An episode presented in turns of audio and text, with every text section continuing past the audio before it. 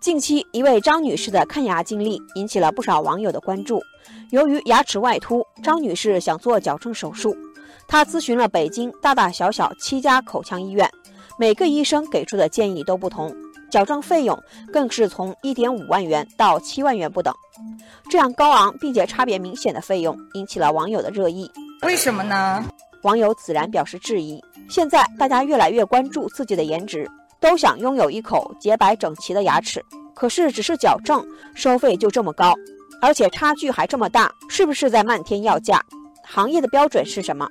网友豆子说：“看着收费，这不是在整牙，怕是在整容吧？” 而网友小金鱼则说：“我是年初开始进行矫正的，正规医院收费明码标价，都是自己选的，材料不一样，收费就不一样。”确实比较贵，但是为了变美，只能节衣缩食。据了解，仅就矫正牙齿用的牙套来说，种类就有非自锁金属牙套、自锁金属牙套等，根据材质及美观要求，费用也不一样，最高能达到十几万元。网友美好明天说：“难怪我家附近原来的健身房最近换成了口腔医院。”网友泥巴图也说：“医生介绍材料基本上是洋品牌。”价格层层加码，还是全自费。本来想狠狠心去矫正的，看到价格，钱包表示撑不住，继续凑合吧。数据显示，在专科医院中，口腔医院利润率高达百分之十二点五，高于整形外科医院的百分之十一点三。其中，种植和正畸是口腔行业的两座金矿。有调查说，种植牙齿的毛利能够达到百分之九十左右，矫正镶牙的毛利也大约在百分之四十五。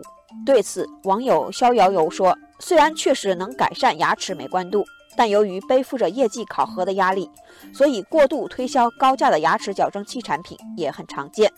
大家还是要根据自身的情况理性选择。”而网友千里之外说：“经常能在网上看到各种矫正牙齿的广告，比如七天矫正不伤真牙等等，基本的医学常识都没有。看来还是这个行业懂的人少，都好忽悠。”网友风火轮表示同意。